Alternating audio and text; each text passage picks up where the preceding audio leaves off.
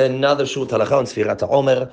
If somebody is not sure if they counted the previous day, so I'm not sure if I counted yesterday, can I continue to count with a beracha?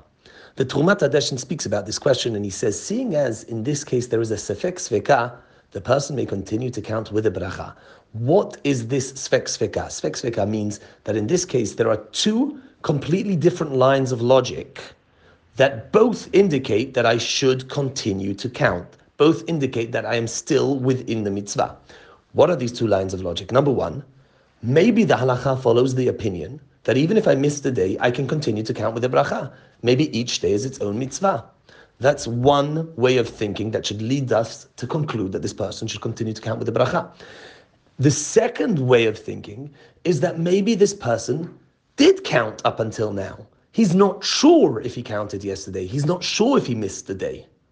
Even if he even if he missed a day, maybe he should continue, but maybe this guy did not miss a day. So there are two sefekot that suggest that he should continue to count. Therefore, the conclusion of the Trumat Hadeshen is that a sfek, because there's a sfek sveka, this person can continue to count with a beracha. And the Trumat Hadeshen is brought by the Bet Yosef, and we are posek like that, la halacha ule even though on many occasions we say that a sfek sveka does not help with regards to hilchot berachot, here in our case, seeing as there are some poskim who say that nowadays sefirat ha'omer is a biblical mitzvah, even nowadays it's a biblical mitzvah.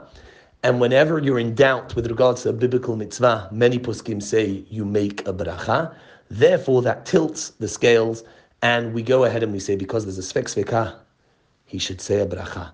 So whenever there's a sfek sveka with regards to Sfirat HaOmer, we not only say to the person that you have to count, but you also count with the bracha. So to summarize, if a person missed a day, they continue to count without a bracha.